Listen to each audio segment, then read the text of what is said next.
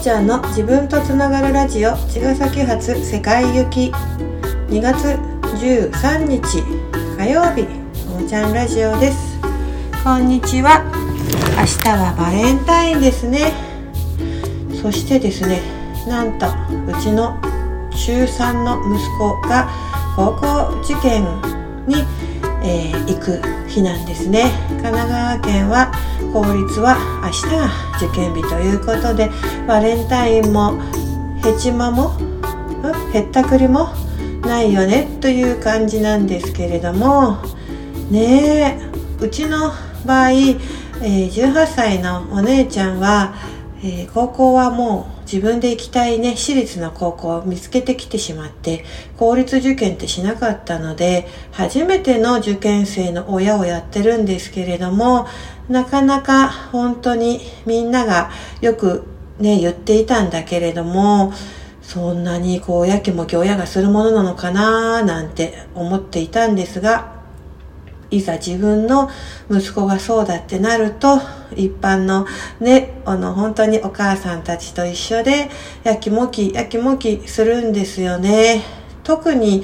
うちはね、こんなとこに行ってほしいとか、あのいい高校行きなよとかいうそういう考えはないんだけれども、本人がね行きたいと思うところに行けるといいなっていうのはやっぱり思うよね。で、その彼はね全然のんびりしていて、えー、すごくできるタイプでもなくすごくできないタイプでもなく、そつなくこう平凡なというかね、標準ややまあいいかなどうかなぐらいの感じで過ごしていたんだけれども、こう周りを見てね、塾を塾に行き出したからみんなが自分もねやっぱ塾行っといた方がいいかもっていうような周りの影響で、特に強い自分の何かではなく行き出して、だから全く身が入らずのらりくらりやめない感じで続けていて、そしてまあ去年の夏が来て秋が来て、もうねみんないろんな高校見てるから自分も行った方がいいよって言ったんだけれども、のんびりしてたんですよね。で、いよいよ、えー、見学ももう最後って時にうわーってねろっこうぐらいかな、公立私立合わせてねいっしゅうかんおきに見に行ってですね、そこでまあ行きたい場所が見つかったわけですよ、公立で。そっからねあのうん、もうそこにするって、まあ、じゅういちがつぐらいでもね、その時にはまだ本人が現実をね、受け止めてなくて、自分の、その持っている今の力と、うん、は、こう、ちょっと見合ってないっていうことが分かってないわけ。自分は、うん、なんかちょっと本気でやればなんとかなるんじゃないか、みたいな感じでね。で、そっからやるんだけれども、思った以上にちゃんとやらないとこれは難しいんだってことが分かったのが毎年明けてからででもうなんでもっと早くね気づかなかったんだろうとか、なんでもっと早く教えてくれなかったのとか、こうまた私たちのせいになるわけで、言ってましたけどみたいな、でも本人はいや聞いてないみたいな、いやいやいやいや言ってましたけどっていうね。でもママはあの無理することない、自分のペースでやったらいいって、でもね願ったらあの必ず人生叶うからって言ってたじゃんって言って、で塾は煽ってたけどママがそう言ったから信じてたんだみたいなことになって、おうってなってね、ねもうこんなんじゃねあのダメかもしれない、あの行きたいけれどもあの無理かもしれないってこう始まったんですよ。それがまあいちがつくらいの話だからついこの間だよね。でーって言って、じゃあねあの身の丈に合った安心なところに行けばいいじゃないって。で塾もねあの君はそんな追い込むタイプでもないから、あの一個ね自分が行きたいところよりも、まあ、下げてっていう風に勧められて、かなり説得されたんだけど、そこはなぜか頑固で嫌だってなったわけですよね。でそれからこうどうしよう、どっちにするどっちにするって本人も悩んで、どうどうすればいいんだろうみたいなで、あの、思えば叶うんだよねっていう、まあ、私言ってきたんだろうね。じゅうごねんかん自分の信じた道で自分が本当に望めば、それは、あの、掴めるんだよっていうようなことを言い続けてきたんでしょうね。だからそう言ってたじゃんっていうか、いや、本当に人生ってそうなんだし、あ、そうだし、それは自分のもう、えー、内なる力っていうのは、あの、望めばどんどん引き出せるし、叶うんだけれども、一方で、叶わない現実もあるんだよっていうことを、今回初めて話したんですね。で、あの、それは、その時の、その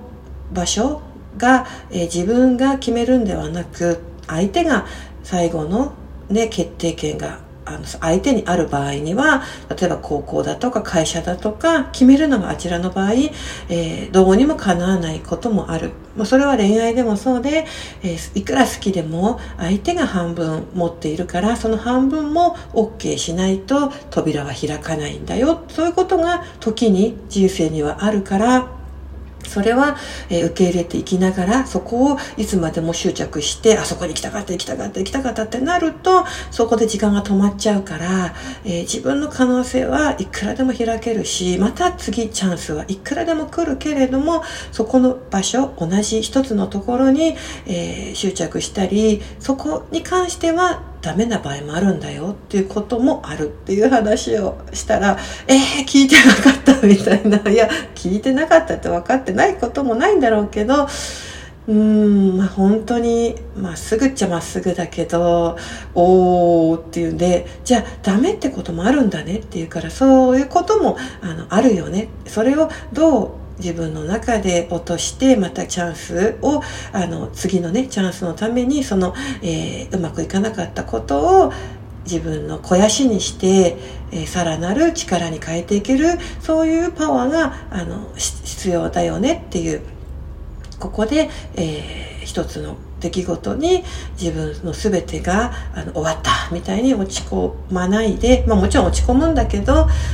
そこからまたね、這い上がっていける力があの必要だよねっていうようなことをまあ話して、うーん、そうかっていう、じゃあ半分は頑張ってもダメな場合もあるだねって、うん、でもじゃあその上でやっぱり自分はあの望むところに行きたいなって言ったんで、うん、まあ最終的にそれは望ましいけれども、そうじゃなくても、それが仮にあのどんな場所になっても、